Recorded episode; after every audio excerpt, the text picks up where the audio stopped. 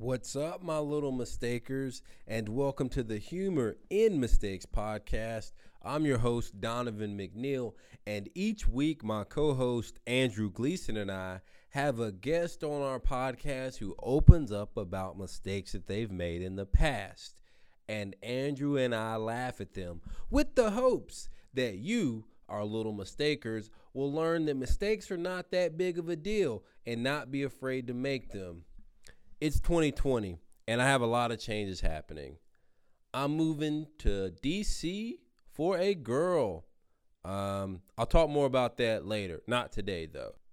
I have a lot of changes coming, but what I wanted to talk about is what I'm taking out of twenty nineteen and bringing into twenty twenty, and that's learning to accept the feelings of doubt. If you read any book on entrepreneurship or any book on creativity, Uh, if you follow the story of anyone who has quote unquote made it, they all say the feelings of doubt come. They had to overcome those. So what does that mean? That means if you're putting yourself out there, if you're trying anything new, if you're taking any risk, the feelings of doubt are inevitable. So the only thing that you have to question is, what are you going to do when those feelings occur? And that's what I am doing in twenty twenty, is accepting that doubt comes. I doubt myself a lot, uh, but what helps is having a great team around me and saying hello when those doubts occur. Uh, it also helps being able to take a step back and looking at all I've done. Uh, when I first started this podcast, I started it because like I didn't think there were a lot of people who talked about their struggle in the middle of their accomplishments. Like, you read those books on Oprah and it's all like, oh, I got fired from my job and I had to push through it. But what about in the middle of having to do that? Uh, so I'm in the middle. So I'll speak from a person who's in the middle. Um, we're coming up on the two year anniversary of the podcast. That'll be March twenty-first. And in the first year we did twelve hundred downloads. Um, right now we're at twenty-nine hundred, which means by year two, we'll be at thirty-six hundred, which means we've tripled growth. Now, if you were to ask me how the podcast is doing, I'd probably always give a negative answer. I tend to lean toward negativ- negativity, which is something I'm working on.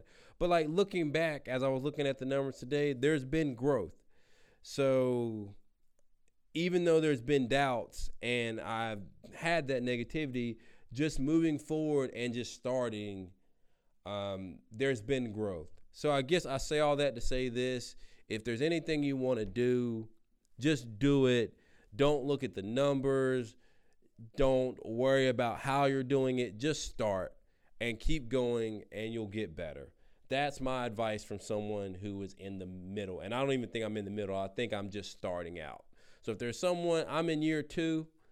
If there's someone at year zero, you can listen to me and just say, just get started. Anyways, I want to talk about our guest, Matt Hahn. Um, he's the creator of Between Two Clouds, which is a collaboration of a bunch of talented people who put on events all over the triangle. Um, he also just started a podcast t- called Diving Deep, where they just really get into the depths of emotion, and it's a very good podcast. Um, I like Matt because he's authentic. Will you always like what he has to say to you? Nope. But does he keep it real? Yes. So if you ask him an opinion, if you ask him how you're doing on a show, he'll be blunt. Um, and you need more of those people in the world. So every year or so, I don't know how often it'll be, Matt will be on the show and we'll get an update on his life. Um, and in this episode, Matt talks about how his abrasiveness sometimes gets him in trouble, and he gives a real life example of sometimes you want to read your angry email before you click send. Matt did not. So check out this episode. It's a good one, little mistakers.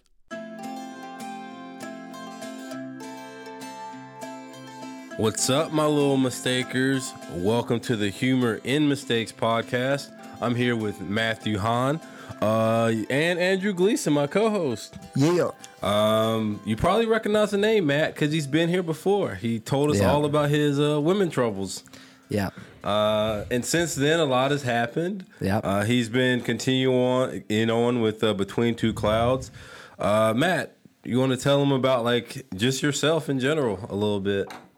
So I run a project called Between Two Clouds. Between Two Clouds is an impact-driven, I would say, art venture.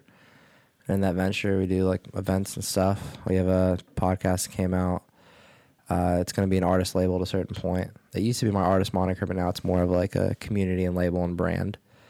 Um, yeah, I, I D J, I produce music. Uh, like to throw parties. I trying to live the sober life. So I've been partying sober. I live a pretty cool life. A lot of really beautiful people around me.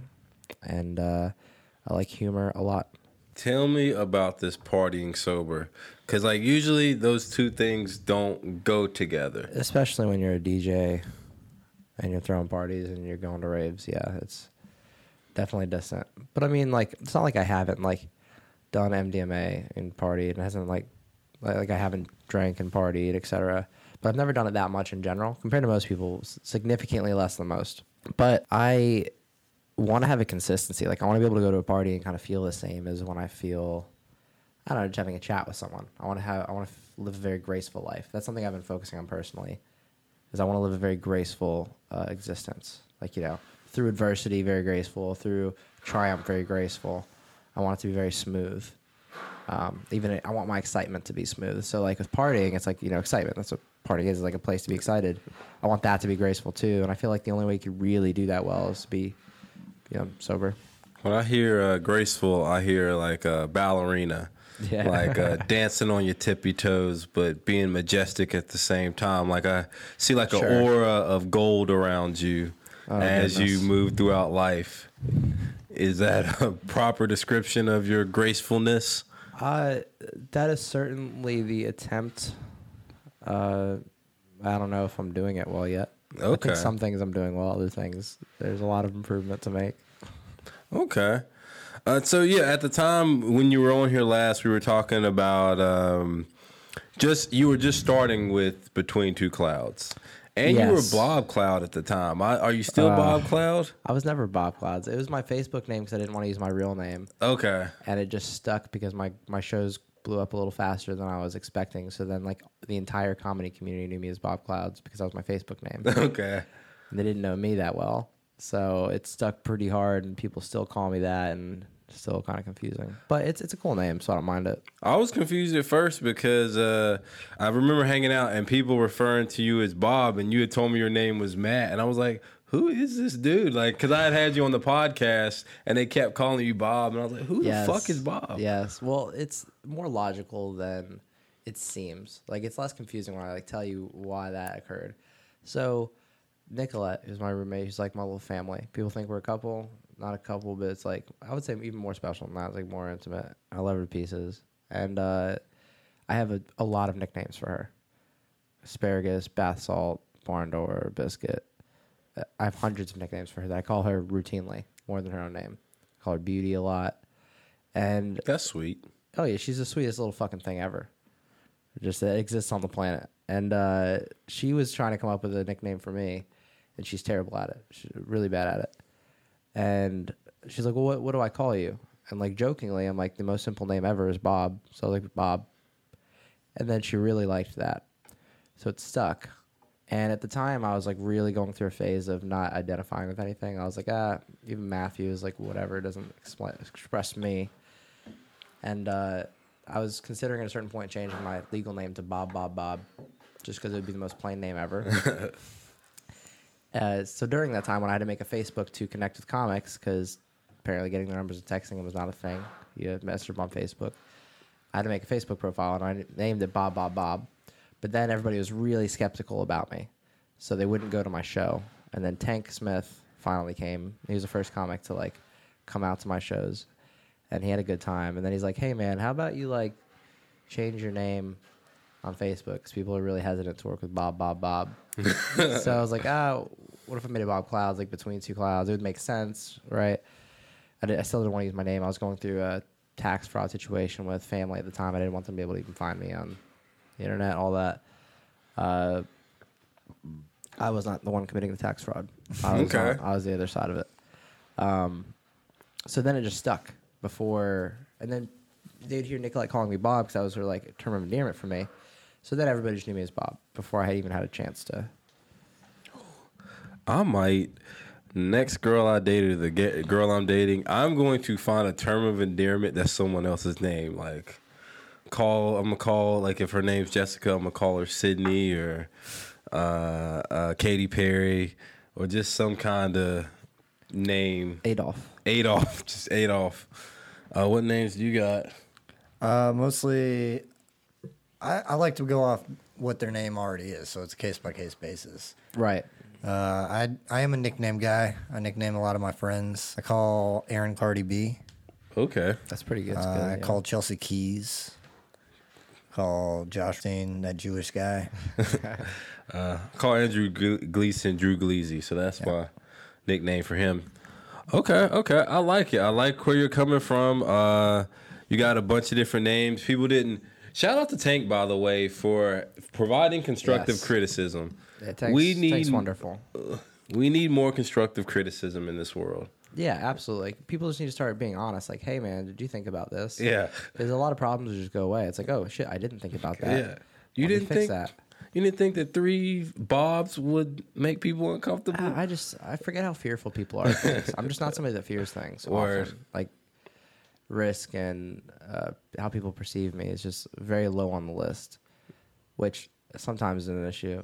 But so when it came to that, I didn't think like people would be sketched out. I'm like, blah, blah, blah, yeah, whatever. It's a fun name. I'm just some dude.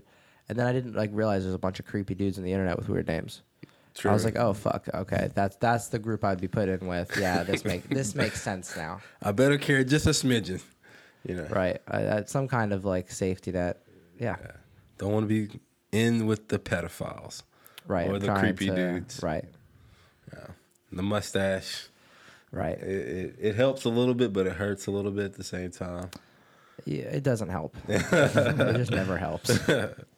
Also, um, I think my new nickname for all women that I am uh, romantically engaged with is going to be Andrew Gleason from now on. Andrew, I like it. I like it. Okay. I like it. Yeah, they're going to be like, what is that? I'm like, that's you, baby. That's right. Hashtag it. Hashtag it. Andrew Gleason is a new pick, uh, pet name. It's no longer Woman Crush Wednesday. It's Gleason Crush Wednesday. Yeah. So let's talk about all the building you've been doing with Between Two Clouds. Oh, in between. Uh, yeah, since we talked. So we talked, we talked at my friend Gabe's house right before, I think, B U C number eight, I'm pretty sure. It was like a, a little bit over a year ago. Yeah. So back then, Between Two Clouds was still my artist moniker. It was still like my name. And then the event name that I was doing, the only event that I was doing was Between Two Clouds to You, which is essentially the entire idea behind Between Two Clouds is like the kind of life I wanted to live. Uh, you know, very wholesome, you know, a lot of loving people around, a lot of support, but still a lot of fun and bright, but not without any of the realness. Because I, you know, my background's very dark, so it's like losing all that is bullshit too. Like that's beautiful too, but putting all that together and still being this really nice experience of life. And so all those ideas I wanted to bring to this event, which I think we did quite successfully. It was an awesome event, uh, which I th- we're going to bring back too. We paused it just because it was time to to branch off and do other things, but I think we're going to bring that event back. It should be way better than it was before too. It was awesome to begin with. So anyways, uh, since then, that event spawned out me pursuing doing just pure comedy shows because the event itself had comedy, live music, it had yeah, food, it had curated art, you know, live art. It was very social. It was unique, unique environments. Um, we had like high quality audio and stuff. It would be kind of everything that people said wouldn't work, uh, but working. And by the eighth one, we had like eighty people show up on a Monday in a house.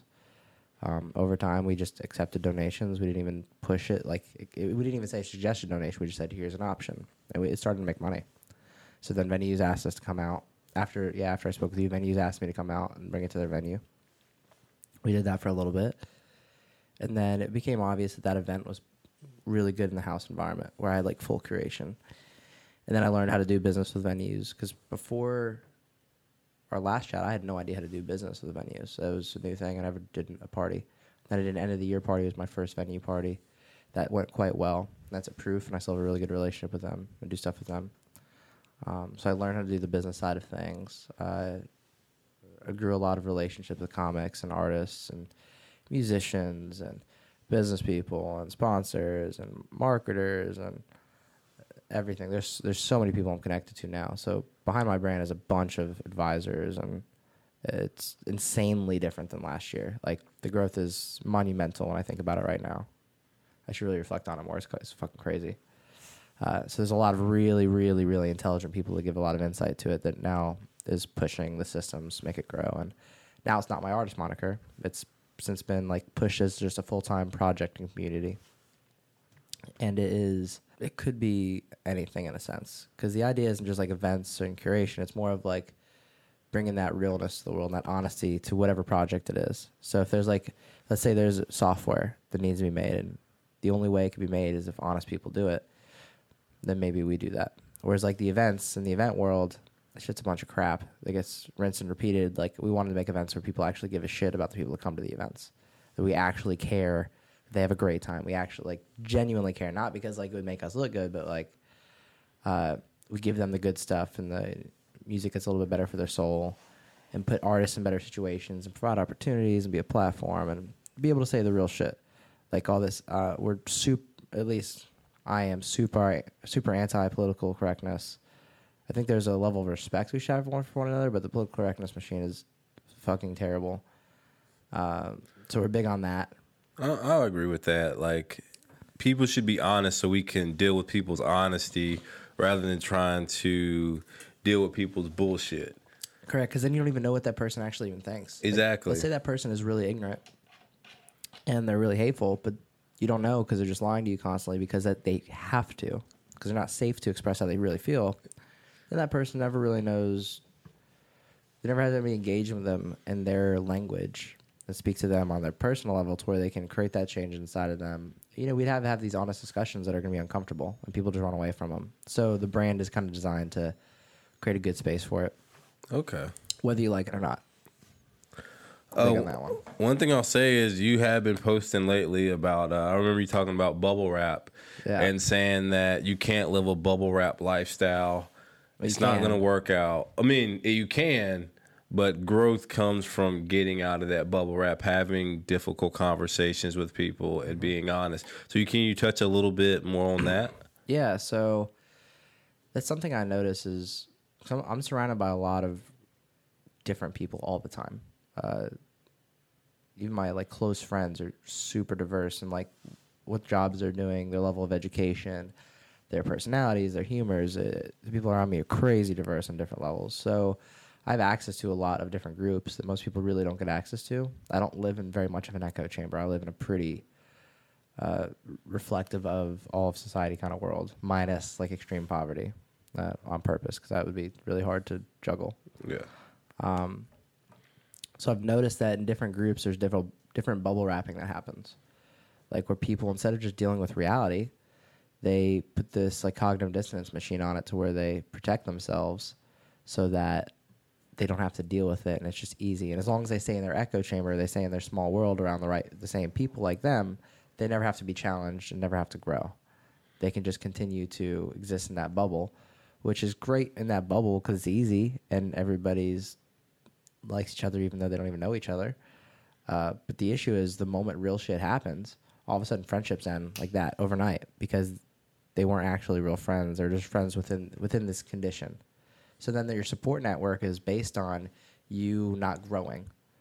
So it's like to have the support ne- network you have, to have validity socially, to be able to survive, you need to literally stay the same and not grow.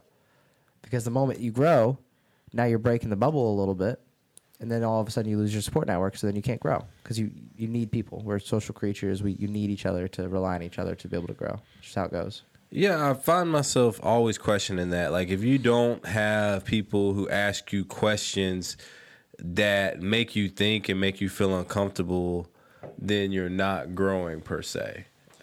Uh, yeah, well, at least it's limited compared to the opportunity you have when somebody asks the difficult questions. Exactly. Um, how do you do that, though? How do you ask those difficult questions and know that you may not be liked for it? Because we're in a world that doesn't appreciate asking those difficult questions. Uh, I just accept the repercussions. I if I have a thought, and I'm willing to be wrong. If I'm wrong, I'll come back later and be like, "Ah, oh, fuck, I was my bad." yeah, I was ignorant in that situation. I'm happy to do it. But you have to make a compelling fucking argument. So I'm just, I'm big on, again, it's that no fear thing.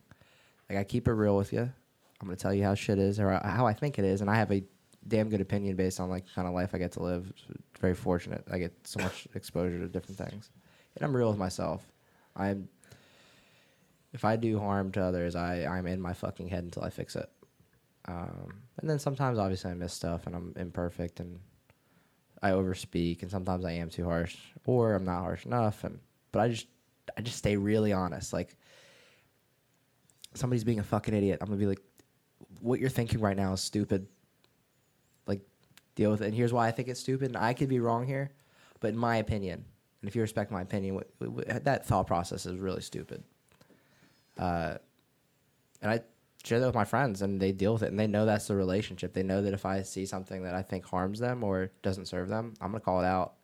And if I think it's stupid, I'm going to call it out because uh, you know, being ignorant to yourself just makes everything hard. You go out into the world, and you're confused by why people act a certain way towards you, and it's because you don't even know yourself. You don't even know your relationship with yourself very well. So that's how I handle it, is just by accepting the consequences, which happens. Yeah. Uh It happens. Uh, people don't like when you burst that bubble that they fight so hard to keep wrapped around them. Well, you're, you're breaking their reality, their truth that everyone is supporting. So yeah. it's it's often that we push the people away that tell us what we need to hear, and we pull in the people that tell us exactly. Us on the ass, yeah. Yeah, just they give it a little grab, seize. Yeah, because it's easy. Yeah, it's easy, and we live in America where the access to resources is crazy abundant for almost everybody, even people in poverty. So it's like there's not as much repercussion, where if like in another country, if you don't treat people right, they might not let you get access to water. Like, exactly. it's, it's different. Exactly. And and I find myself, you know, when you speak on resources, I find myself in the middle, right, of trying to say, how much do I look at that person and say, you're not accessing your resources, versus how much do I feel sorry for them? Because at some point, I'm like, you can learn anything you need to learn online. Like, and even as I'm learning to edit video and learning Adobe Premiere and, like, had no ability to use it at all, I was like, I'm just going to fucking start doing it. Right. And, like, I find myself getting incrementally better. And not great, but I'm getting better. Probably and I'm like, even better than you're realizing. Exactly. But I'm like trying to keep my head down and just like let me work on a little bit. At what point do I tell someone the reason you're not moving is because you're not putting in any work? Well, it depends on your relationship. So my exactly. relationships are based on me being very honest. My friends know that's the deal going in. Uh, people I do business with, I keep a rule of them too. And again, there are repercussions. I deal with a lot of repercussions. Uh, romance is hard.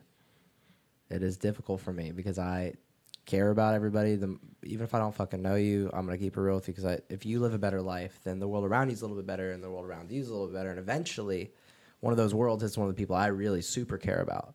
So it's like I'm very invested in, in everybody, because everybody's life impacts everybody else's on a deeper level than we really value. And uh, it, so... Is it selfish? Maybe it's selfish. But I just think that's the way to be, is if everybody really gave a shit about everybody else, the world we get to live in is just way more fun. Way more fun. Uh, like, it sucks when I make a joke and, like, people think I'm an asshole for making a joke. It's like, no, you're just being a little bitch right now. You're True. Just, you're just being insecure. And it's fine that you're insecure. There's nothing wrong with that. But it's not my fault that you're insecure. You know, the, the fact that I have to now, like, mince words around you because you haven't grown to a certain point. You don't need to go to a certain point. I just, I hate that. I hate that people can't just, like, say the real thing. But then you have, like, a president that can act like he does, and that's fine. But, like, God forbid Bernie doesn't say the perfect thing for once. True. Yeah. I'm at such the opposite end right now. What do you mean? I just uh, recently have decided that I just don't want to deal with people, and I like everything that you just said. I feel like I agreed with uh leading up to very recently, where I decided that fuck it, I'm gonna stop trying to talk to people. Like, I just don't care. I don't have if a choice. If you got problems, then but I, I just don't have a choice with what I do. Yeah, true, true. Yeah, I think I think I'm in the middle of both. Like, I do my own thing.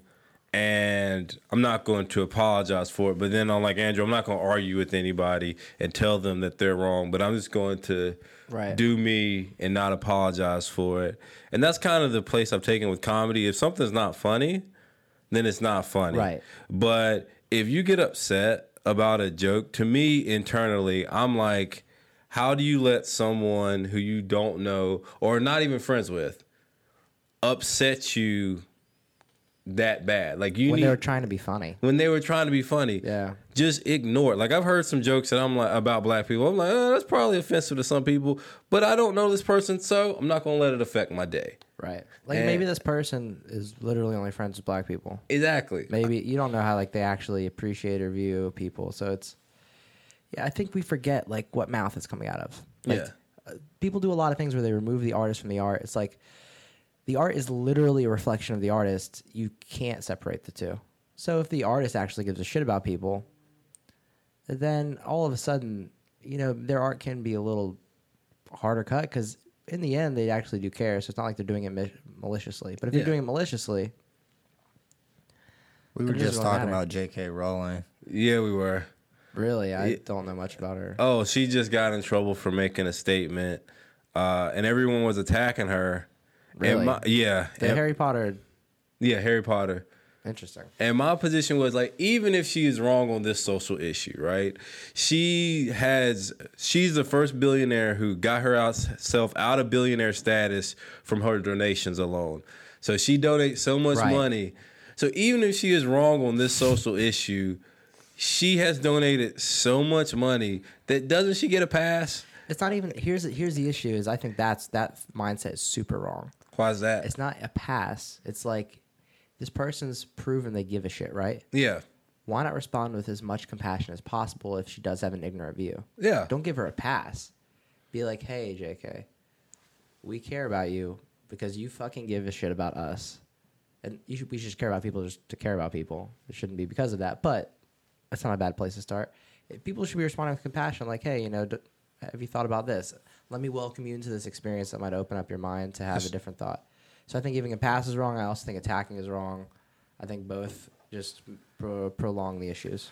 What if she, I, this just came to me, she could turn into just a straight troll. That'd be fun. But her whole brand is J K, J K Rowling. Yes. Just it's trolling everyone. Oh, yeah. I, if I was... If I was her, I would just drop receipts of how much money I've donated. Right, and, and be like, like, how much have I done for the world compared to you on yeah. Twitter? Like, just being blunt about it. Like, she probably helped thousands of people on this planet because of what yeah, she's plus done. She, like, sparked imagination in, like, exactly. millions of people. There's an entire... Have you been to the Universal Studios? Exactly. With uh, they have a whole Harry Potter world out there with kids dressed up in fucking wizard robes and shit where people are going there not killing or eating each other. They're they're having fun. Anytime people are in a place together where they're not literally physically harming each other, that's a win. Exactly. She's probably brought couples back together. They were on the brink of divorce. Yeah, they, they don't, went they don't to, have anything know, in common. They exactly. don't even like each other, but they both love Harry Potter. They go She's back. She's made and, babies occur. Exactly. They go back also, to the hotel. Like L G B T Q positive books. Exactly. Giving kids an option to read those instead of the classics that might not. Really? I didn't really know that. Yeah. Dumbledore was gay the entire time. No shit. Yeah. yeah. Didn't know that until the end. Yeah. Yeah, so. Yeah, older gay people crush it. Yeah, they just killing it. It's a different generation they came out of, man. all right, I'm very I'm confident that there's a porn video out there with all that. Oh, probably probably many of them. What's that, the rule of forty-seven, or what is it? The rule of there's always a porn for something? Rule thirty-four. Rule thirty-four. There's always a porn. There's always a porn for something and the alternative of that something. Uh, yeah. There's yeah. more porn than there are other things. Yes. Yeah. Sometimes I get scared to Google it. I'm like, because I know the rule has never failed me. But I'm like, all right, there can't be. Do I be... really want to see this? yeah. There can't be a porn about uh, fucking Curious George. Whoa. Some of the first porn I ever saw was The Simpsons. Oh, really? Yeah. Really? I was back at, like, pre-home computer days, so... So you're just going to the library looking up Simpsons porn? Yes, me and my friend Jesse. Marge Marge was a, a baddie. Yeah, I guess. It, I, I won't say it did anything for me, but I saw it. Well, yeah. you do remember it. So yeah. yeah. That's important. Uh, my first cartoon was, I think, uh, well, Sailor Moon. That was my first Sailor Moon porn. Uh, that explains a lot. Yeah. She could throw that tiara. Get it on. All right. Uh, I don't know how we got on cartoon porn. Uh, but we were talking about I being like real with each other. A lot of uh, hip hop artists are de-owning you from the black community currently. That's, that's what's happening right now. Uh, black people, I think anime is coming around to the black community. Black dudes fucking love anime. It is so common. It is ridiculously common. It surprised me because like when I, I went to a, an inner city school where it was like mostly black dudes. Well, not just black dudes, but in general, mostly black people. And the school I went to, it just wasn't a lot of, like, nerdy black dudes. There's a lot of athletes, and it was, like, a magnet school, so you had to, like, test it and all this other shit. But out, but after going to that high school, everywhere I go, like, in the music community, et cetera, there's a ton of nerdy black dudes that are into all the things. And it just, like, blew my mind, because that was not my experience of that, of any kind of... Uh, so I mean, you got celebrities, community. too. Like, you got N B A stars with... Goku on their shoes. The current You're middleweight right. U F C champion. Dragon like Ball his Z whole shit, nickname yeah. is Stylebender because like he does like Naruto moves in the cage and stuff. It's like you got full on celebrities endorsing anime. It's crazy.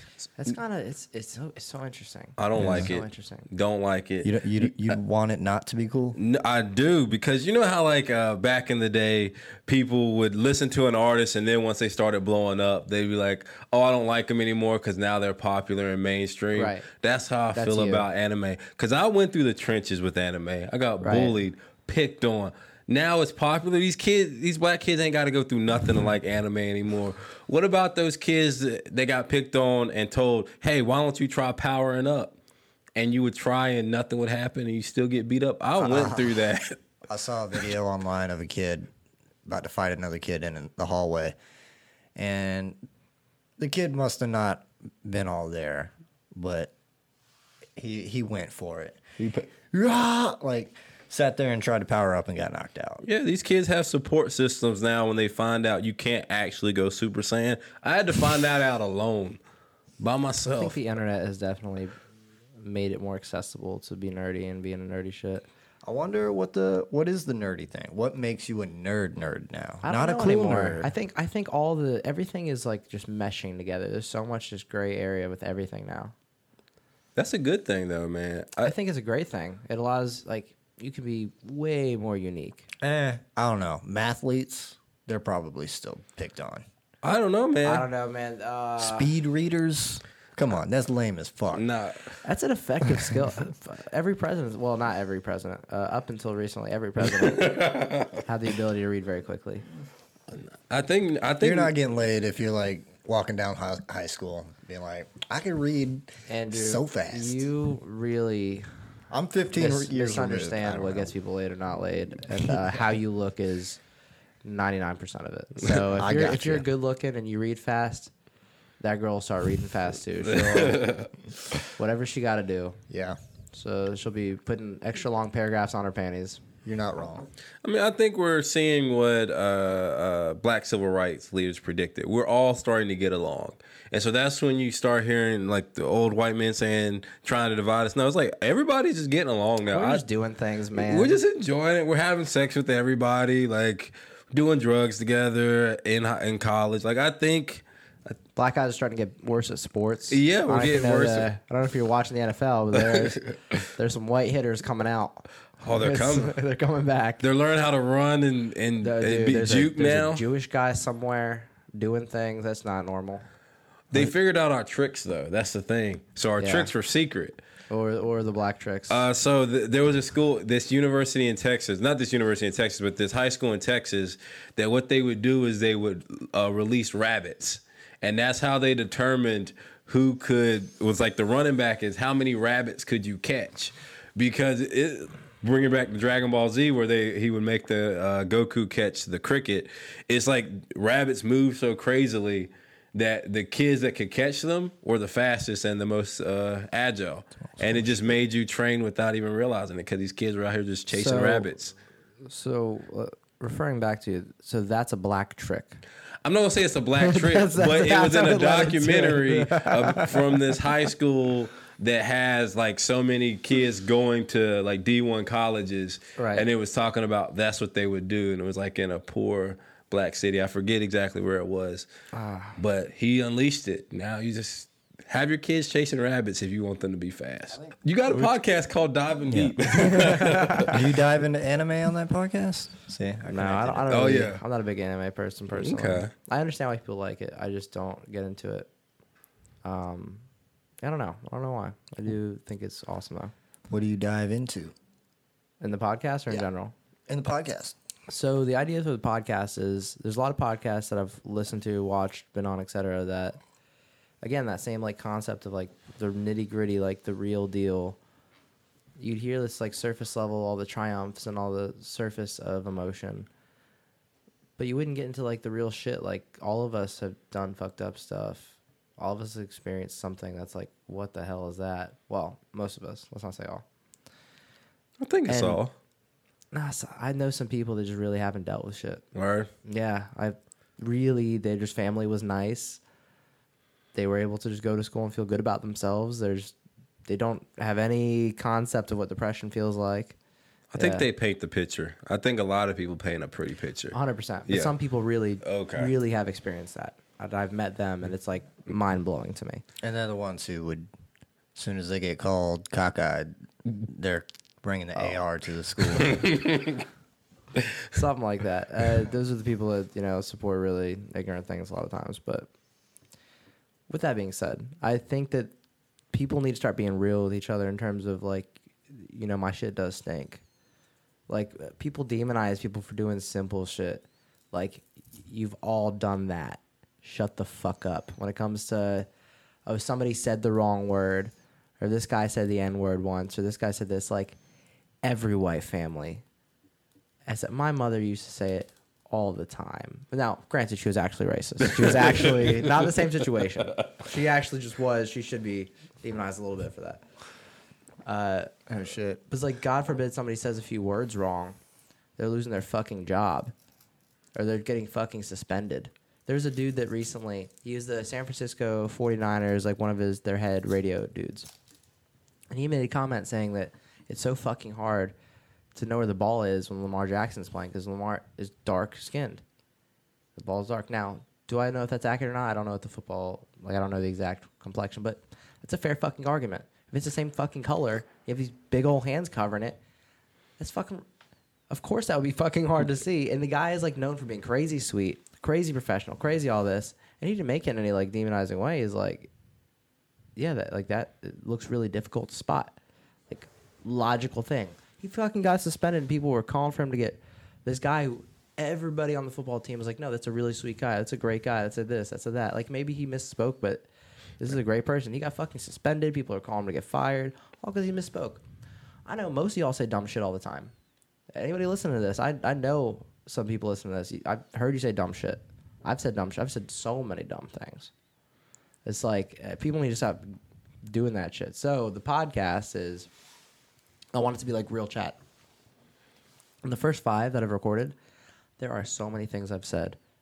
They're not reflective of me, that are stupid, that I don't, that I, I listening back, I'm like, ugh, I don't like it. But I think it's important that I say it, and I give my spell, myself the space to say it, and for others to say it, so that we can like connect and be like, oh, yeah, I noticed that's ignorant, but it's like, fuck, I say that. Or, oh, wow, I can't believe it's out there. Like, people need to start owning that we're not perfect.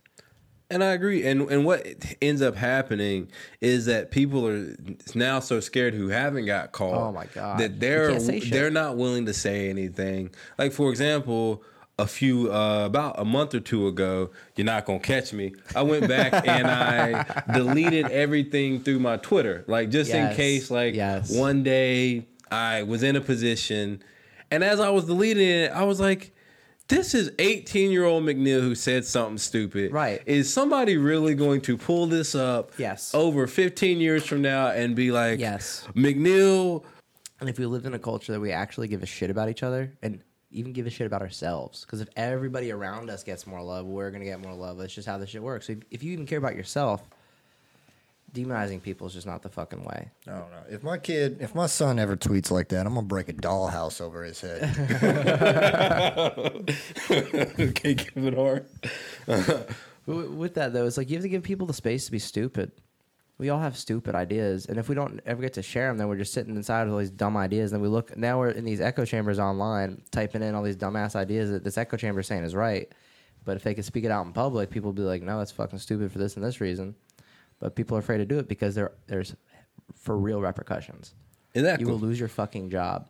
You will lose your friends. You will lose this. You will lose that. And well, I I don't.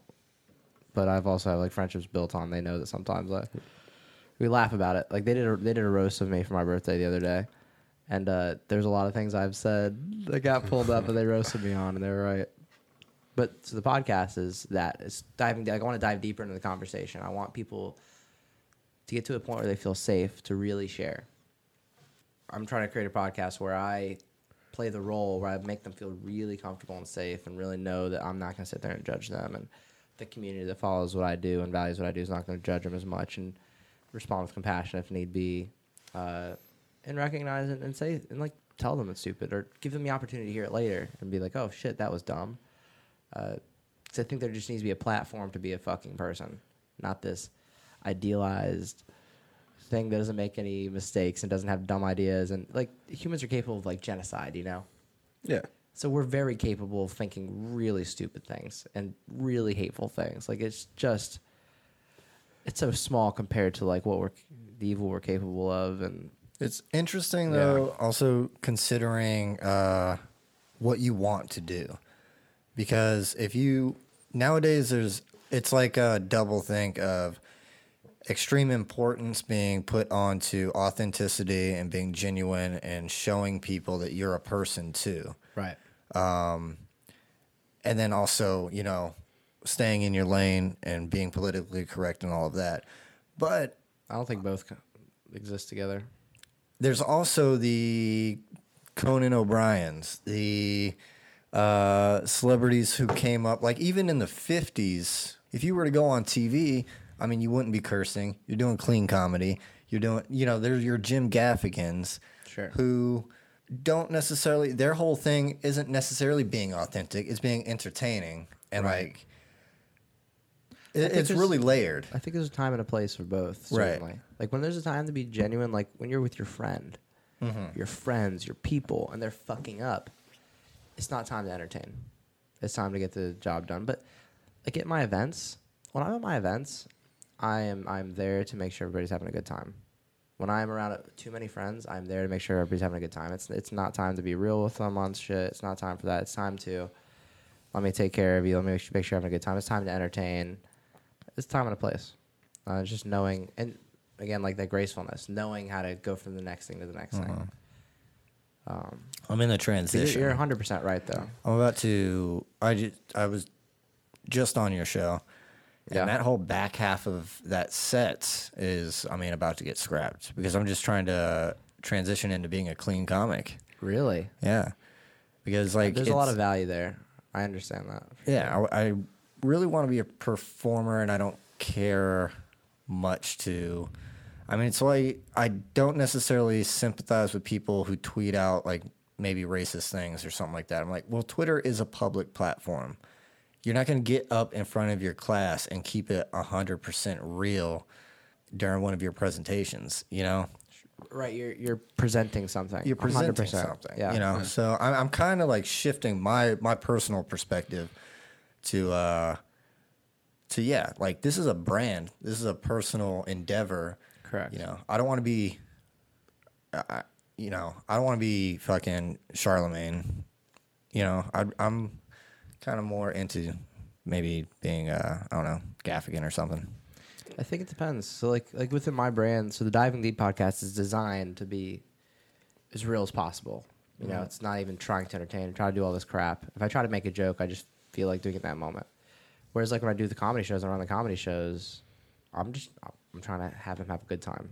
I'm trying to get them get their money's worth out of it. I'm trying to set up the comedians to have a really good time and to do their thing and be put in the best position to perform their best. Uh, so anything I say or do is like I'm really pushing for that. I'm not pushing like oh, I feel shitty today. Let me share it with you in this platform, that space. So I totally agree with you. And then, like, you know, when you're in private spaces or maybe on the podcast, you could share yourself a little bit more. Yeah. Whereas you're, like, on stage, you know, performing, and it's okay if people do the other way too. But it, I think it really depends on your goals. Like, if your goal is to provide value to people, sometimes you need to not give them all your shit too.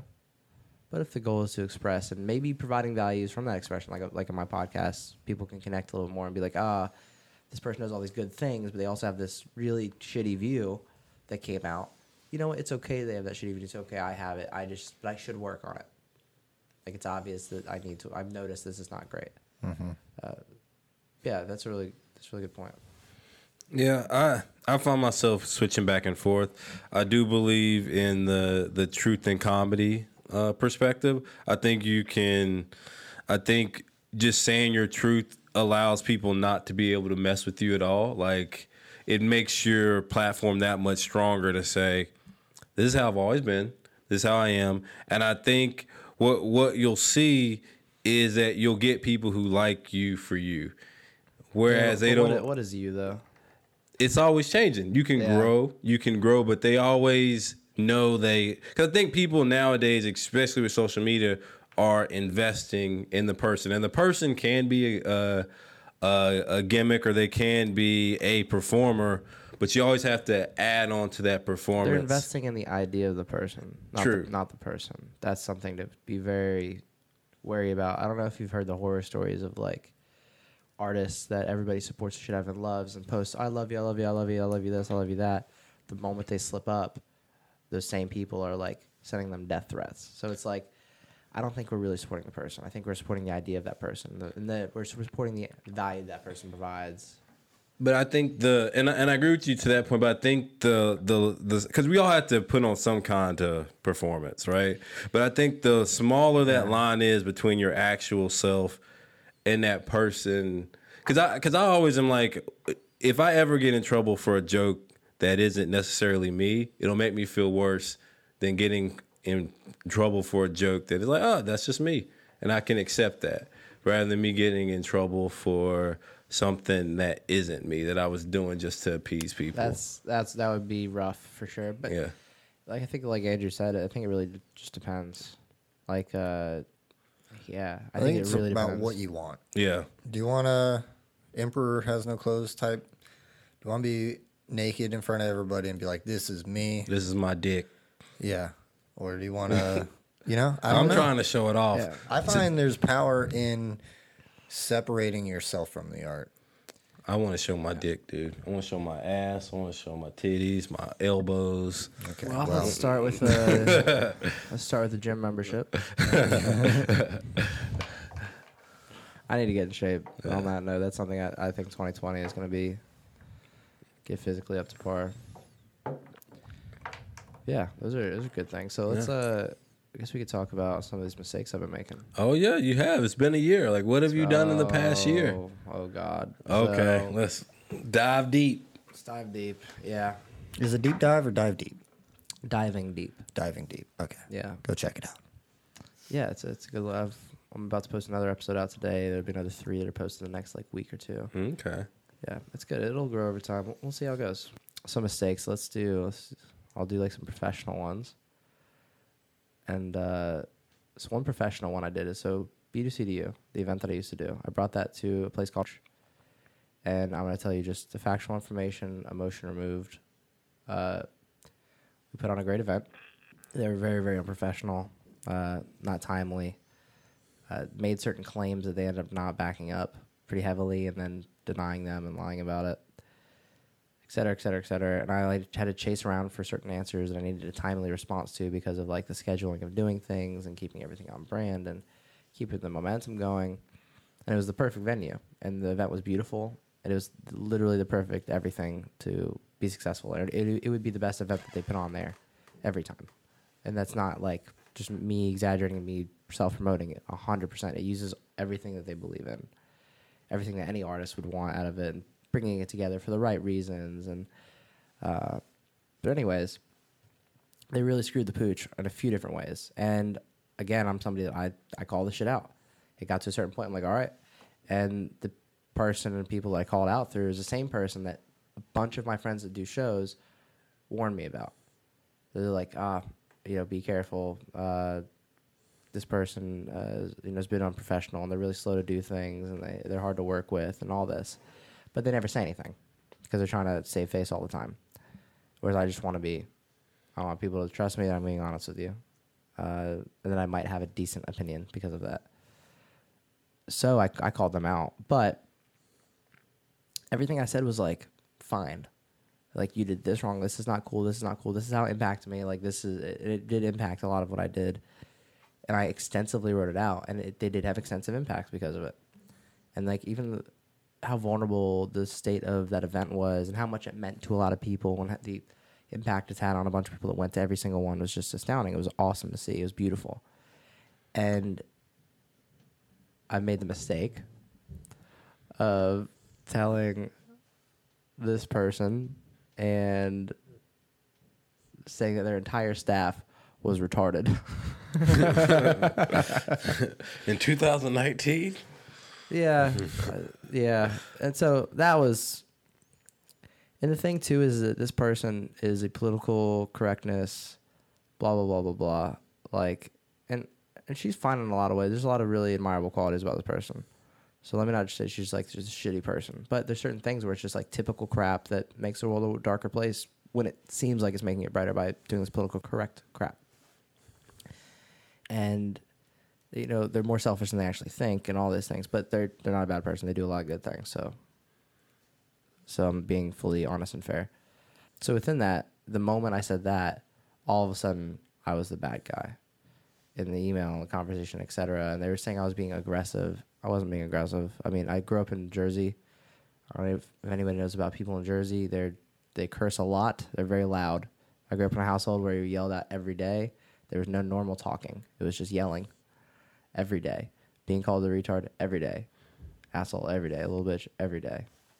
No, not failed. No nice words ever. That's just how I grew up. So when I go to communicate, even if I'm being nice, I curse a lot. Because it's like I was trained to do that my entire life. Well, you can't curse in emails, man. Uh, not you, professionals. You can. You can. You just have to have the right relationships and all that. And But right, but right. And there's a time, yeah. a time and a place for everything. There's a time to sit back and really like make sure the information is presented properly. But this is after they've been like fucking me over for a few weeks. And after I was, all these other people didn't speak up. I'm like, all right, I'll fucking speak up because everybody's being a little bitch about it. Uh, I will defend all these things. And, but yeah, I shouldn't have said retard. That was, now, do I think that they were that stupid? Oh, absolutely. Absolutely. I'll defend that to my death. But there's a way to say things and, you know, in a professional manner. Because I, I don't think there's anything wrong with saying certain words. I really don't. But there's a time and a place. Like, like saying the N-word, it's such a powerful word. And it fucking, like, sits in people's souls for, like, you know, good reason. So it's like there, there's a time and a place. And the word retard, like, uh, when it comes to, you know, people with, like, mental disabilities that were before be, like, put to death type shit. Like, there's some repercussion Wait, for sure that it really hurts. What's the time and the place for the N-word? Um, probably never. I don't know. well, I think I think in context. Um, like, yeah, uh, I also think that like, like in language like that, it's also easier. You can say, I mean, I don't know. Maybe you're just not a passive aggressive dude, but I would say some shit that's like kind of around the. I really try to not be passive aggressive.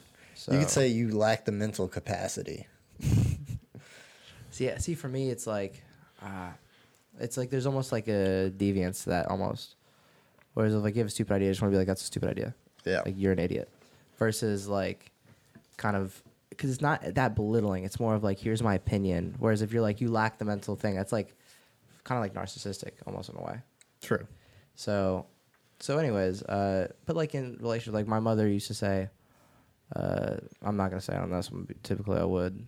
Uh, the th- things were N-word rigged. All the time. When things didn't work in the house, they were N-word rigged. So it's like, I should be able to say what she said in that context of like, this is what she would say. Because it's not like this power play. It's not like, I just don't want to lessen the hit of it so that the learning experience is more genuine. But we're not in the right political climate for me to say that. So you're saying by saying what your mom used to say, it's, it shows the power of what she used to say, or it's right.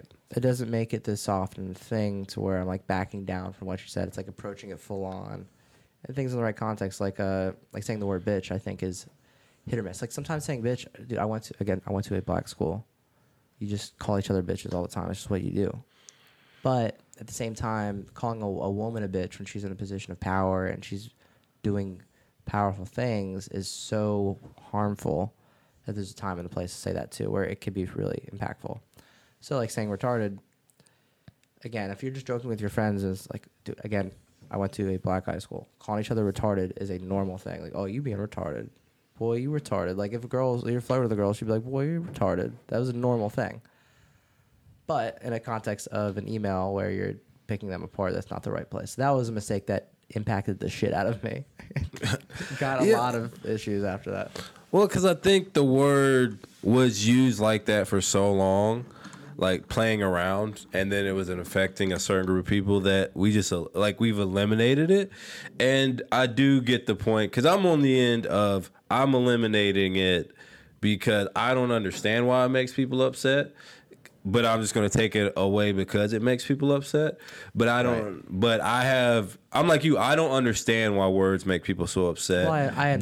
Because I'm like, except like the N word, of course, because that's terrible. And I went to the, I went to the African American Museum, and yeah, that one made that'll me. That'll get you. That'll get you. I wanted like, to punch. Oh, there yeah. was like a white woman. She asked me, she's like, "Do you want to take a picture?" And I was like, "No, bitch." And I called her a bitch because I was so mad at white people for like the next right. week because it's.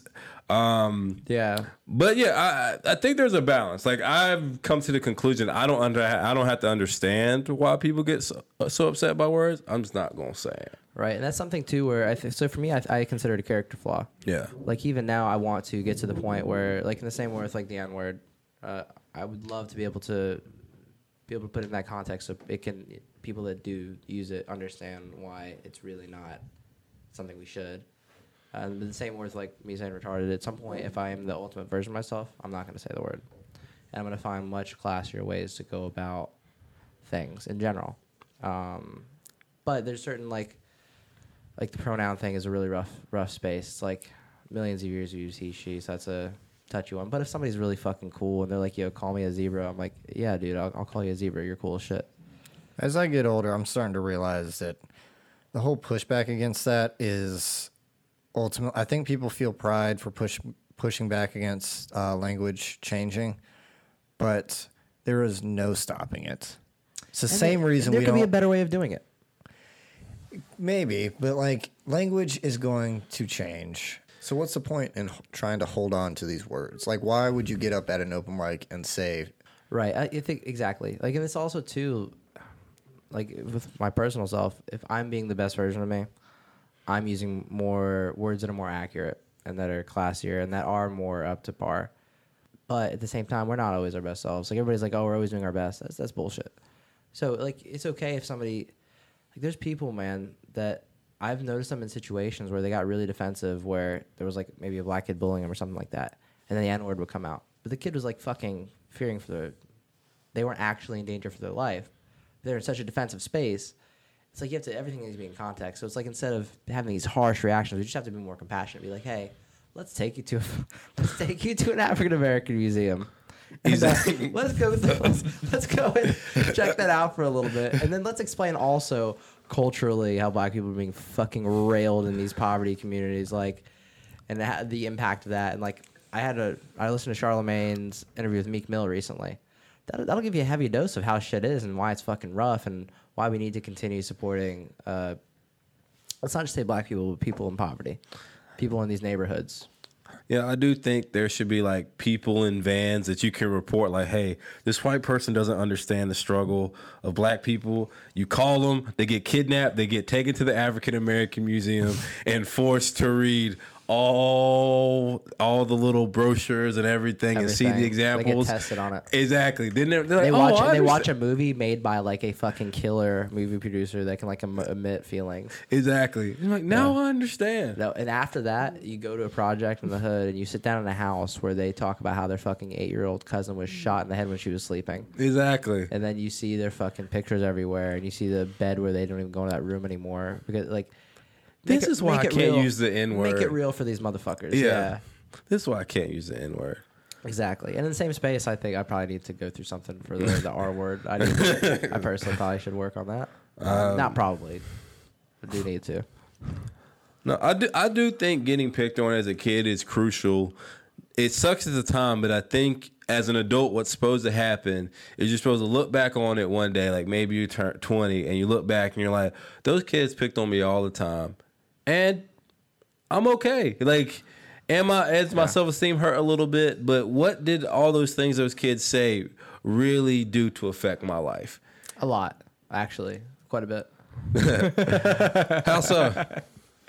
There's things I still think about, man. I live a really beautiful life, and I, I am thriving for real, and I'm defeating expectation even for myself. And I there's still things from childhood I think about. I'm like, oh fuck, that still bothers me a little bit. It's, it's a process. What what crack was it? What what did they say? Shit, let me think. There was this one time on the bus. This kid just kept he called me. It's a fag on the bus. I was just minding my own business. Kept calling me a fag. Kept uh, just bothering me, just poking me, and nobody gave a shit. And it's like, fucking, why did why didn't anybody give a fuck? Oh, you know what? You're right. I get my eyebrows done because I used to get picked on my eyebrows all the time, I and that's see, probably I can see why. That's probably still a subconscious thing why I'm always getting my eyebrows done. Yeah, but the thing is, is it's okay to be flawed. It's okay to have stuff. Make it a beautiful thing. Like get like you don't have it going on right now, but like get your eyebrows to a point where they're like gorgeous to eyebrows. Oh. Just like turn that shit around into a positive thing. Oh, wait, one day I'm gonna be on the men's cover, like men's health cover, eyebrows on fleek. You literally have the genetics to be like a crazy attractive person. Oh, if you really worked out and like ate right and all that shit, did like the saunas, all that, you could for real be on covers and stuff. Yeah, oh, if you worked like out for one I'm not, day I'm not just saying life. This to kiss, I'm not saying this to kiss your ass. Like I, this is reality. Oh, don't. Should, this part, hey, make sure that we, we do snippets of the podcast. We release snippets. Make sure we l- release this snippet. I'm going to send it to my exes. Well, how about you, how about you, how about you, how about you do the word okay. and send them the magazine cover? Okay. You could literally be that good looking. Just putting that out there. I, I have a limit to that. Andrew has a limit to that. You do not. Thank you. Oh, thank you so much. So that was one mistake, was uh, saying retard in a professional setting. And what were the repercussions from that? Uh, well, first off, that person has a massive footing into the social space of music in general. There, the book, she's like twenty-two or something like that. So everybody that she knew and respects her, et cetera, she's political correctness one oh one. And again, tons of positive qualities about the person. Uh, so... I don't want anybody thinking like she's overall shitty by any means. Um, so like the relationship with others, like if you know, she gives me an opinion on me, we listen to other people's opinions. We are influenced by other people's opinions. We very, very rarely get to a person and actually just take that person for who they are. We take it through all this other crap first. Uh, first impressions are major. I was still new to the area. So now granted, I shouldn't have done business with them again anyways. So it's like they, they did shitty business. So that's, losing that venue relationship, not a big deal. And I didn't really even lose it over, overall. Um, but it's just the timeline, too. Like, there's a girl that I was seeing that that was fucking intense. And shit went down south of that pretty heavily. Uh, outside of my control, it trauma-triggered the shit out of me. And also, like, a, a big reason why I did get to the point of slipping up and saying retard was because I was, like, dealing with the heaviest P T S D trigger, P T S D triggers I've ever dealt with. Uh... during that period of time. So I was like super imbalanced in general. But nobody really gives a shit. They just care about how they feel. That's something I've learned uh, as well. So also through that experience, somebody involved with her, with them, friends of hers, I don't know who it was, but it was either her or friends of hers or them in general, contacted artists I'd booked for another show, for a hip-hop show. That was my first entrance in doing a hip-hop uh, showcase. And there's all people that didn't know me well enough to, like, super trust me. Most people that trust me pretty well uh, to where when I, like, book them for a comedy show, people, I don't even tell them the money up front because I figured that out after. They're just like, yeah, I would love the spot. There's only one person that's, like, ever been like, oh, well, what are you paying? Everybody's like, yeah, I would love to be on your shows. Your shows are great. Musicians, or bands, et cetera, they never talk. Like, they know that I'll I will do that, honestly. Um, but these people didn't know me well enough to do that. And it was a new field, all that shit. And every step of the way, it was fucking hard to get this lineup together. hip-hop community just does this business different. It is a different intention. And I ended up having to pay them each significantly more to keep the show together because I had already advertised who was on it. If I start pulling names off of it, my brand was not strong enough to deal with me changing the entire lineup before the event within a month.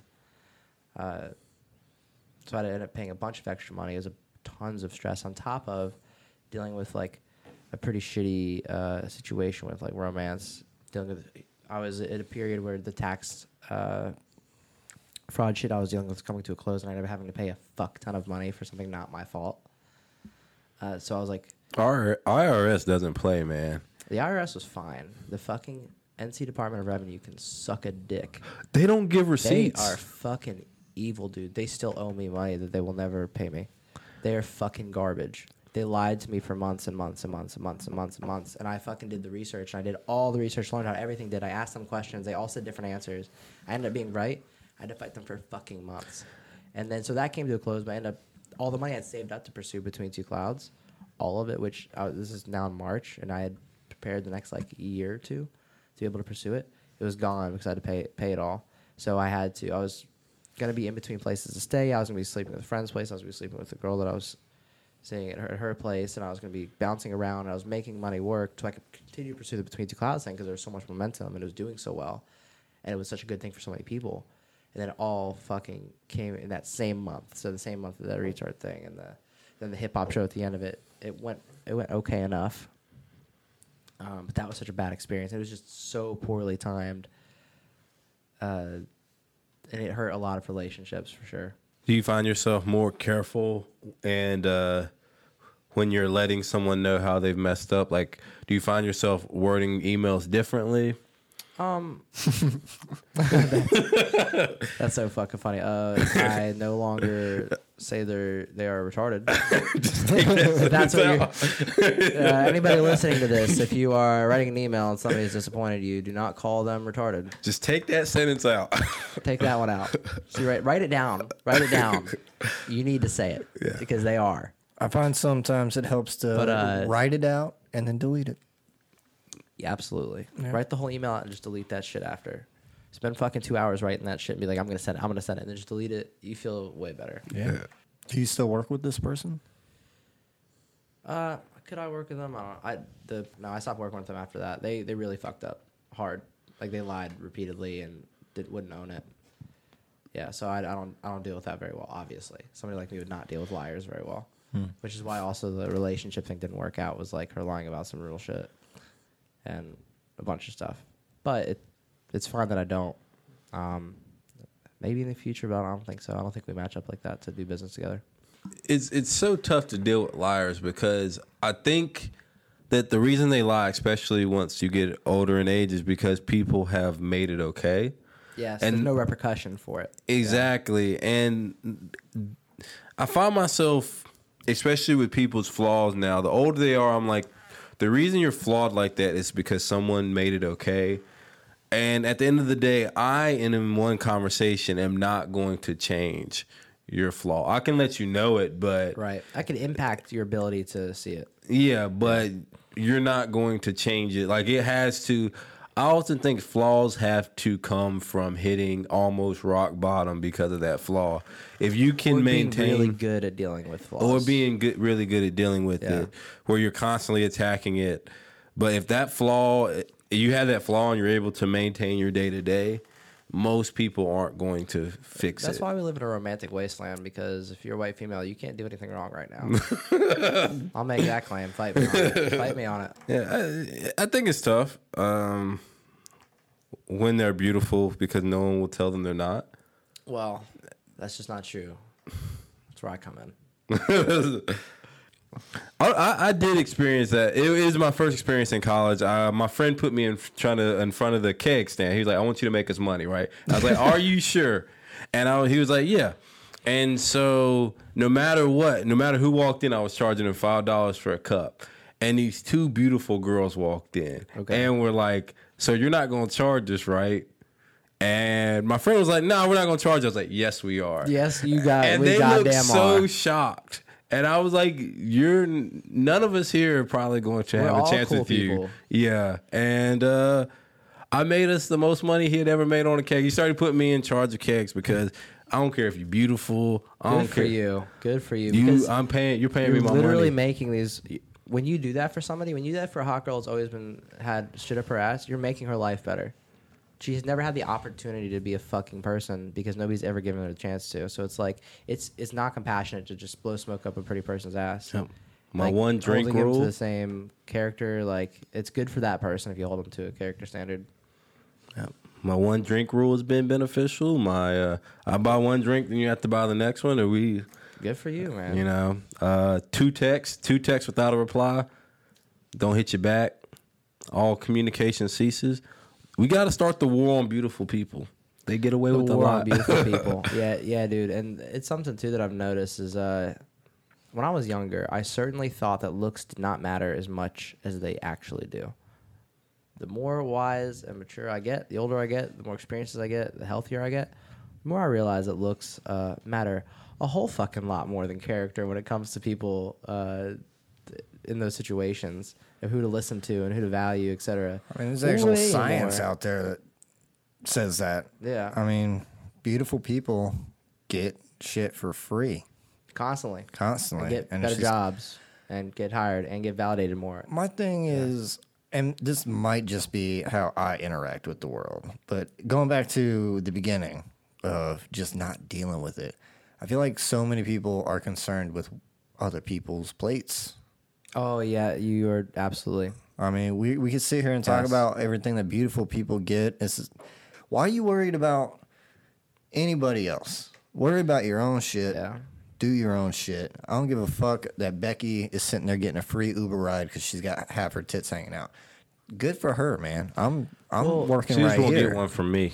Well, the the reason I have such an investment into it is because like I'm I'm big on owning my own shit. I mm. recognize how fortunate I am. I've had a fucking rough life, but it's added up into I live a really beautiful life. I get to have cool experiences and relationships, so it's I own that. But at the same time, because I care about people, because I again I want my world to be more beautiful. If if Becky with the big tits and everything is also cool people, my world's better. Like oh, I can have this conversation with this physically attractive person, and they're awesome people, and I can have this great conversation. Even better, even better experience. And then my friends also get to experience that too. And the thing is, if we don't worry about, like, maybe we don't give her this free drink, because then that entitlement, she, her, she's going to get an entitled mindset where she just expects it. And then she's not going to work for shit, which is actually going to make her less valuable to herself. And then, like, her access to resources, you know, let's say when she ages and she's not hot anymore, all of a sudden she has no fucking skill sets. She doesn't know how to actually be a person socially. She doesn't know how to deal with rejection. All of a sudden, she's crashing and burning and shoving pounds of makeup on herself. Like now, it's like, oh, there's repercussions. So it's that's that's the issue I have with it is if we don't actually give these people repercussions, then they're they're not gonna work on themselves, and then they have to experience being that and looking around at people that were she once looked down on, thought she was better than, thriving because they dealt with all the shit. And I, I think all of us should just not worry so much about how we got there. Because uh, we all have reasons who we are and why we got there, focusing more on, okay, how can I help them or give them the, not help them, give them the opportunity to potentially live a higher quality of life uh, and be a version of themselves they really want to be. And I think being honest is just a big, like actually honest is a big part of that. And being wrong sometimes. There's sometimes I say shit, I'm just fucking wrong. I think that maybe I just haven't noticed it as much because I've always been too broke to buy a girl dinner. Like I've never really paid for a date date. Because it's like, nah, I don't got the money for an eighty dollar dinner. I'm not buying you a drink because I got eight dollars in my account, and that's one drink for me. Well, there's certain girls that are just not going to talk to you. Yeah, well. The, the girls that would talk to you, that's not as much of a priority. I'm not, yeah, I'm just, I've never really been concerned with what, that's not true. Lately, I'm just not concerned with what other people have or what other people get. Yeah, I think I think it depends. Cause I'm on the same page with you that you need to focus on your own shit. Um, when it comes to like like a jealousy or en- envy kind of thing. I mean, you can see that shit in the comedy community, man. one hundred percent. Oh, that person gets booked on everything, and I'm funnier. It's like if they really knew how booking works. So all I do is book. Like yeah. I, I don't do other shows and stuff. All I do is book. If people want to know how to get booked, they can come talk to me. Yeah. I will tell them how to get booked. But the reality is that. Most of the comics don't do the simple things I ask. I'm like, hey, can you send me a ten-minute clip? Can you send me a five-minute clip? They're like, oh, yeah, and then they don't send it for fucking four months. It's like, do I know you're funny enough to where you're not going to, like, hurt my brand when I put you on, to where people continue to come to the shows to provide more crowds for the other comics? Like, it's good for everybody if you just do the little things I ask for, and they won't. I'm like, send me a fucking picture and a bio, and it says it t- takes them three weeks to do that. It's like, fucking get it done. Do do the thing. And there's, like, comics that are begging for guest spots, and I'm like, come to the show early, help me put some chairs up, and I'll give you this guest spot on a show that brings seventy-five people every fucking time. Like, do the, these little things, and you'll get booked, and then because you have that experience, going to the next one is a thing, and you got a video of that night, you can send it to the next promoter. It's it's the short-sightedness. Whereas all the comedians that are the funniest, they're the easiest to work with. Mm-hmm. I need something, oh, it's there. Tyler Wood today, I fucking posted the, he's funny as fuck, he's been crushing lately. He's so easy to work with. And I posted today in the group chat, like, hey, can you guys start sending me the stuff for this? He posted the bio, pics, everything to me within five minutes. Done. When I message him and reaches out, I'm like, hey, is there a guest spot that you'd like to add this? He's like, this person, done. So people that bitch about, like, what other people have, it's because they're not doing the simple things to get those things. It's just an excuse they're rather not, than doing yeah, work. They're not fulfilling themselves. one hundred percent. Yeah. Hell, you and I even talked about this today because uh, we meet every week and uh, to like go over like what should we should do this week, what should we, what did we get, not get done last week, hold each other accountable, and uh, what else can we do if you're not willing to put in just a little bit of effort? Right, just small, because it takes so much effort from y'all to yeah. do the other shit. It's like, we're doing so much, we just need you to do this. Like, how the fuck can I do more? But that's sometimes you have to ignore people's opinions. Yeah. Like, everybody's like, oh, listen to everybody. It's like, no, most people have shitty opinions. And their opinions are based on them not doing shit. Like, mm-hmm. I'm getting way more conservative as I age. I used to be quite liberal when it came to business and money. And socially, I'm, I'm quite liberal still. I'm maybe maybe more so. But when it comes to, like, money and taxing, et cetera, like, the high-end corporations not paying taxes is fucking ridiculous. But when it comes to, like, tax brackets, I don't think you should be penalized for making more money. That's ridiculous. Versus, like, if you don't fucking put the work in, if you don't have mental health issues, man, like... Oh, if I ever start making serious money, the government is not going to know how much I'm making. one hundred percent. Well, it's... Yeah. It's if you listen to people who, because they say you shouldn't listen to people like right on your level. You should listen to people who are where you want to be and see how they got there, right? Or the people that are way below you and they failed. Exactly. And they tell you exactly what not to do. Um, and so when you start just listening and not, because I used to listen to motivational speakers and then add my own spin and not go anywhere. And then, like, I'd right. always McNeilize it. Like, right. they don't really mean that. And then him and I started listening to this guy named Gary V. He's like, all right, we're actually going to listen. And him the most has just been following what this dude said and has been growing, just listening and doing what someone who is currently doing it and being successful at it, it says to do. And so the more you do that, the more this question pops in your head that makes you sound like a conservative. It's like, yes. if I can listen and get this done for, by following simple directions, and then why can't other people do that? We're not in the age or the climate, environment, whatever, where you have to figure things out. Yeah, yeah. yeah there's no repercussion. There's a formula for whatever you want to do. Comedy. Most everything, yeah. Yeah, arts, business. Uh, you want to become a doctor. Like, whatever. The path is there and laid out for you. Like, yeah, and it's all this. It's, it's not that difficult. It's the distance between it, and I soared to my throat like this is this is what it is. My life on it. It's arrogance. People have this arrogance. They want to be trailblazers, and they, yes, this fucking just crazy arrogance that distances them between what they want and getting it, because they think they know better. They think that they deserve it. You you don't deserve fucking anything ever. You either get it or you don't. That's mm-hmm. reality.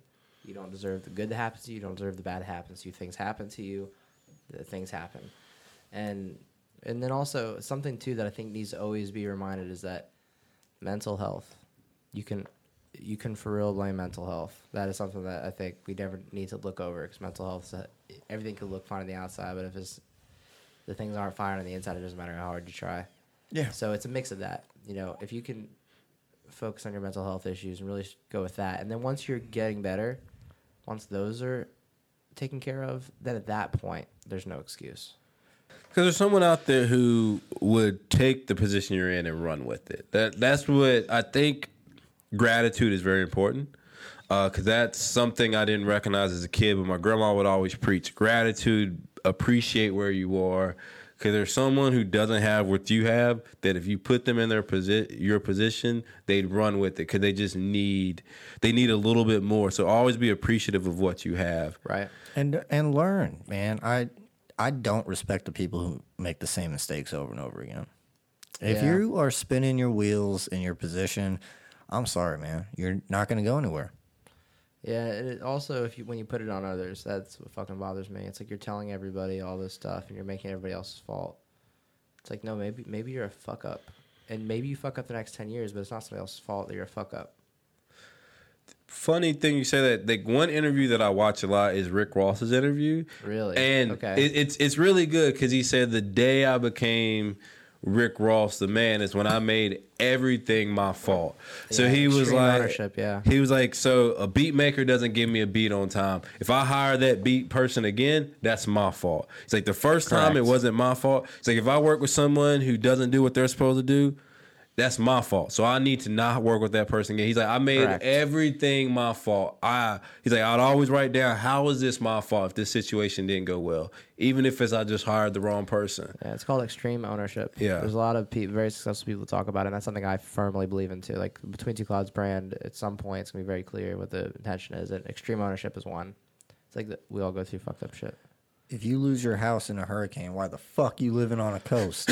I mean, that, true. That is, there is a fair argument there. Like, you know, a hurricane hits every year, same time, same year. It's like if you, every or same time, same year, same time every year. Multiple hurricanes hit that coast. It's not a tragedy. Look, you're not going to catch me. That was, you knew it. I'm terrified of tornadoes. I'm never going to live in Oklahoma. Right. Yeah. Go Thunder. Go Thunder. Uh, what other mistakes have you made? It's been a year. Uh, uh, you plenty, got the relationship. Plenty. You got uh, yeah, calling people stupid, extremely stupid. Yeah. Lo- yeah. Uh, so those are two mistakes. Um, I think a lot of trying, and I knew I was doing it too, so it's a mistake I made on purpose, but trying to do too much too quick, not letting things play out and being patient. But I needed to do that, so it wasn't like as much of a mistake as I, I think as a process I just had to do, uh, which every mistake could be that. Um, so just trying to do too many like comedy shows up front. Uh, yeah, just that in general. Just trying to do too much too quick and not really letting it play out and pick the picking, saying no to more people and you know being okay with taking a month off for an event or something. Um, Dude, patience is so tough when you're a hustler because there are like yeah. some things that like you can't speed up. You can't. You have to let the cycle play out. I'm getting much better at it, but I'm, what I'm doing, I'm like kind of uh, it's patience. But what I'm doing is I'm just working on more shit now, so I let it play out because I just have so much other shit to do. Okay. And then it plays out better. It works for me.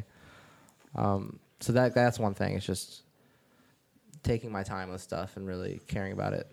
Relationships too, everything. Um, but another one was there was just times where I gave too much of a fuck about people's opinions. They're dumb, dumb opinions.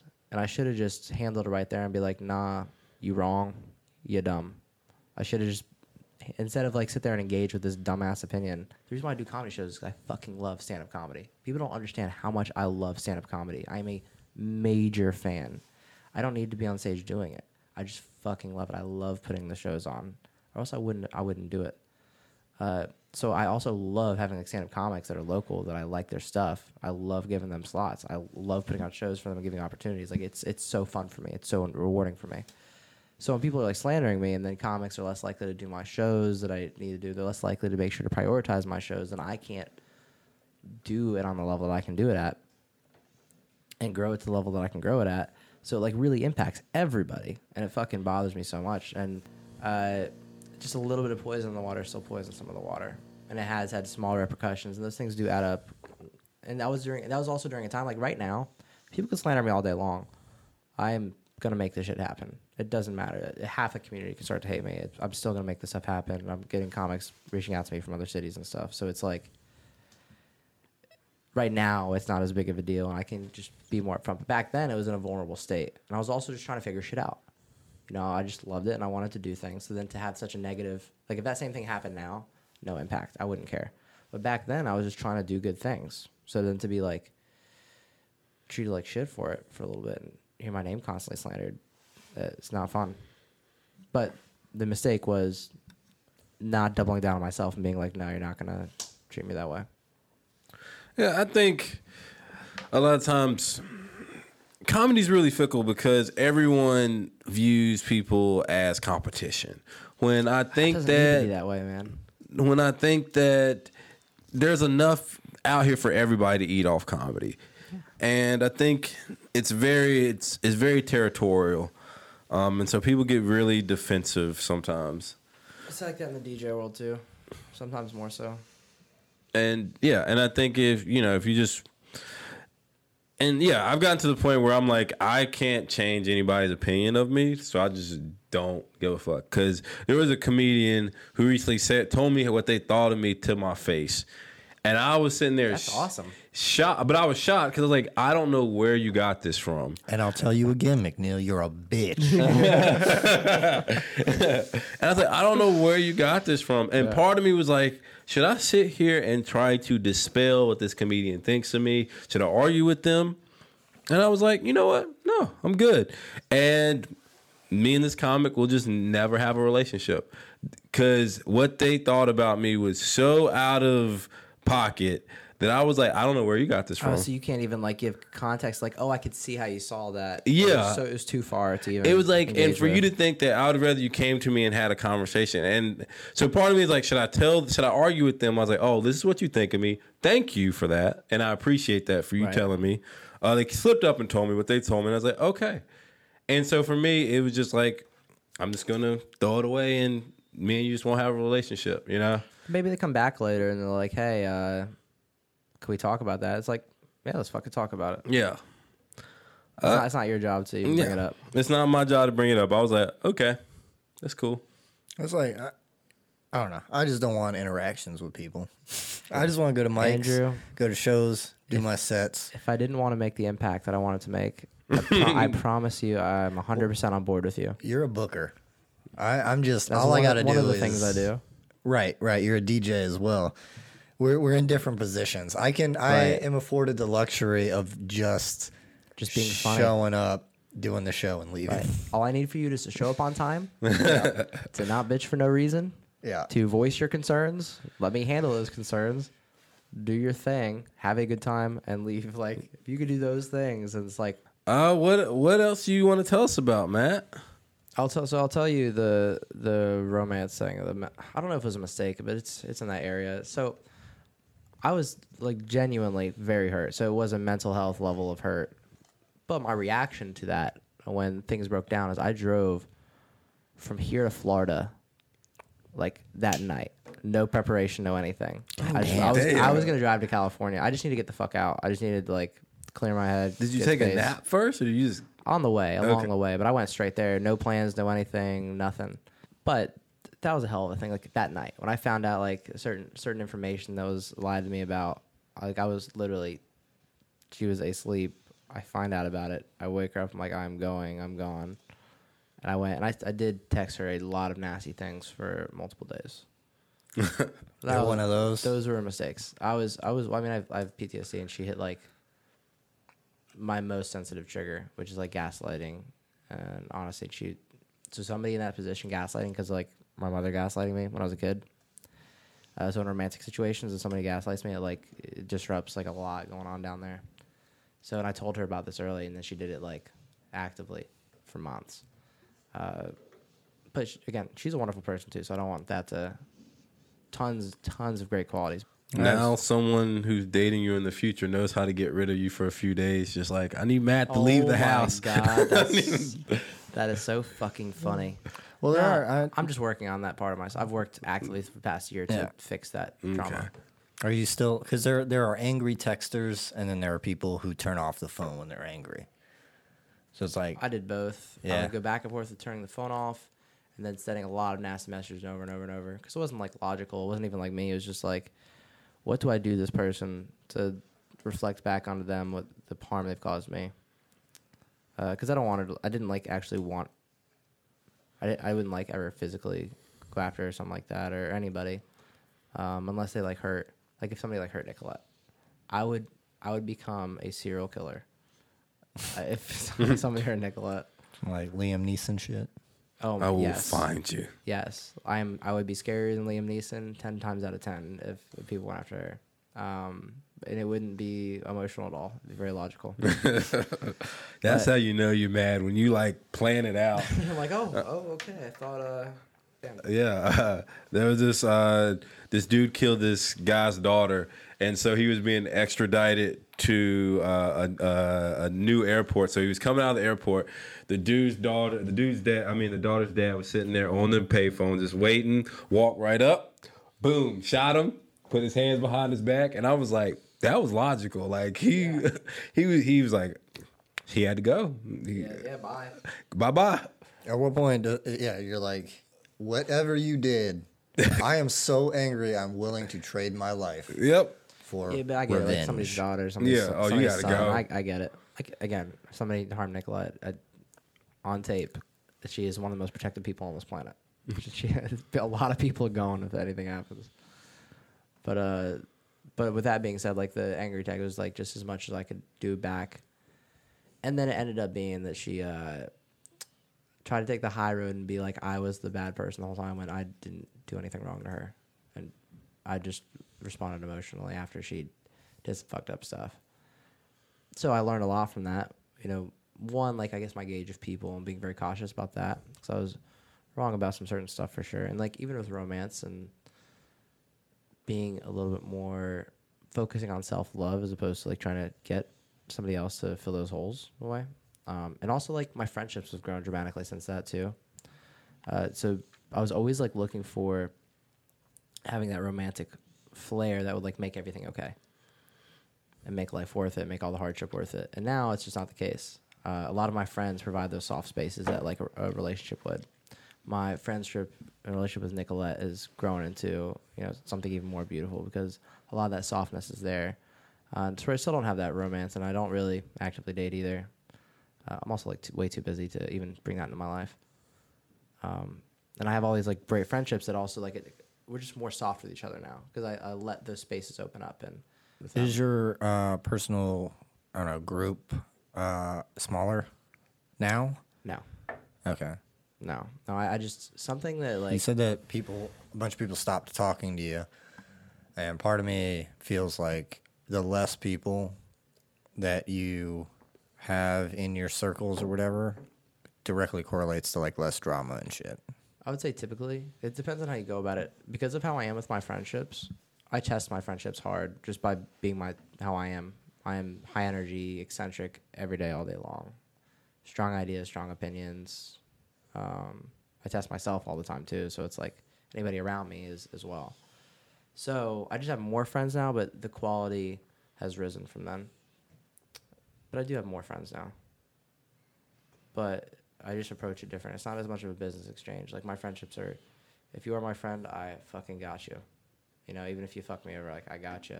Things are good.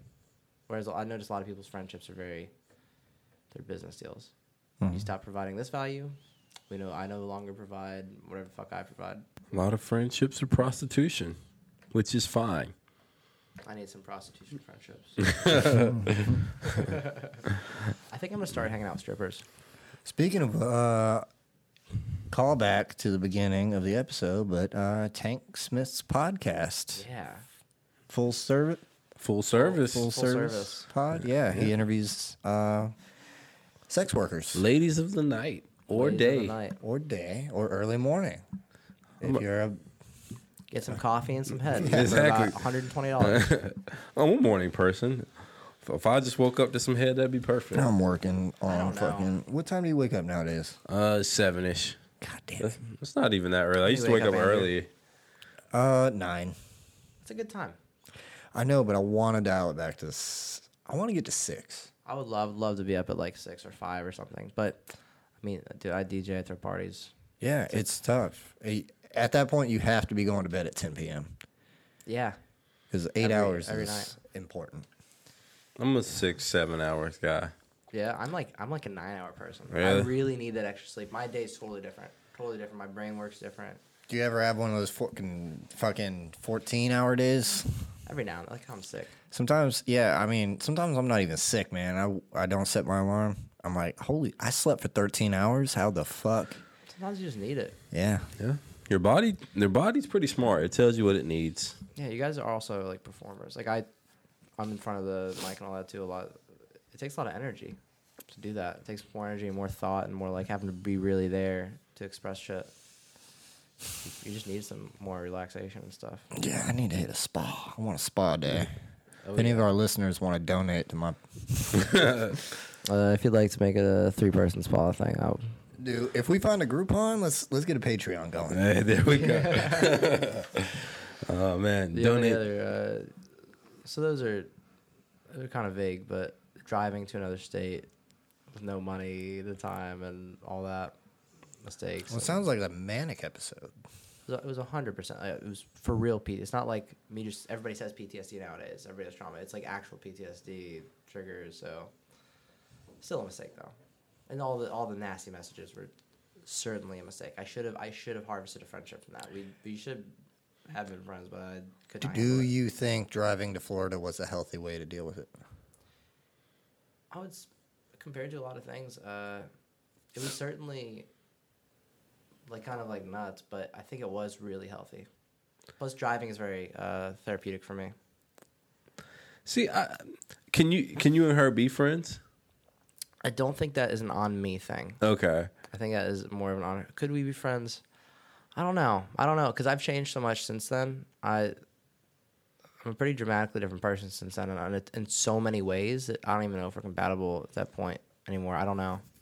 Because every every girl that I have broken up with was there like, or she broke up with me, and there was like uh, two weeks, maybe a month of anger. We got all out, and then we took some time away.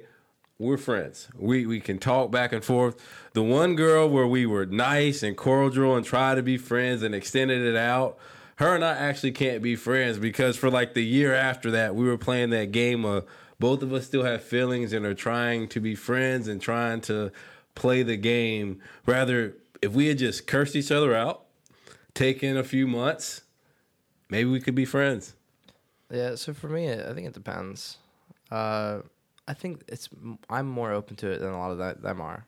But also, it just makes sense. Women have more access to people. You know, if you're, if you're female, you're constantly getting approached with stuff. I mean, I have so much access to people because I like... do things that there's actions that I take, actionable steps. So I, I think it just depends on the social situations. Like I've also dated people that were always quite different from me. Like that girl, she was like really into like punk and metal music, et cetera. I'm like a fucking house and techno D J. It's different. Um, I like like I like hip hop and shit like that. She would almost never listen to any of that. Uh, she was somebody that would watch The Office all the time. I never really watched any of The Office. Like there's so many so many differences. But I enjoy those differences and I embrace them. But once those worlds split, a lot of the things I did with them was my first access to those things.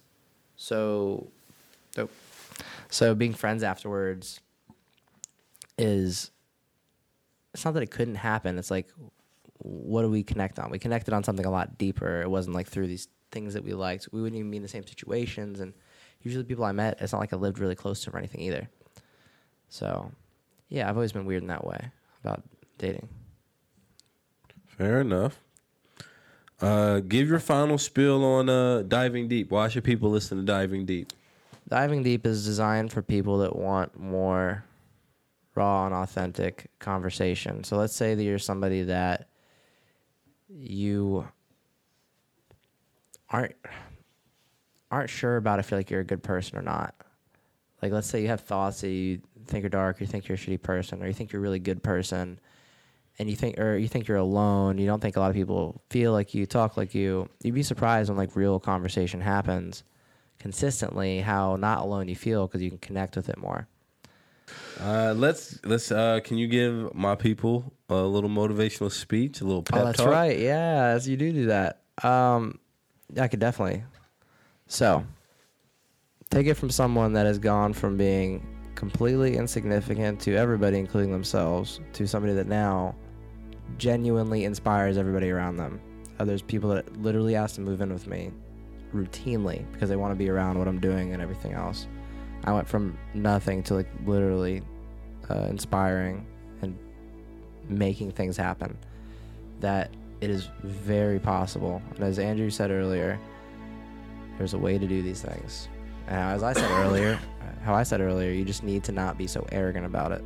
If you can f- work on that arrogance, work on your mental health, and listen to people that know what the fuck they're talking about, you can accomplish so much more than you think you're capable of. You would be so fucking surprised. And it's not just some random person saying random shit to put smoke up your ass. Like, that is that is reality.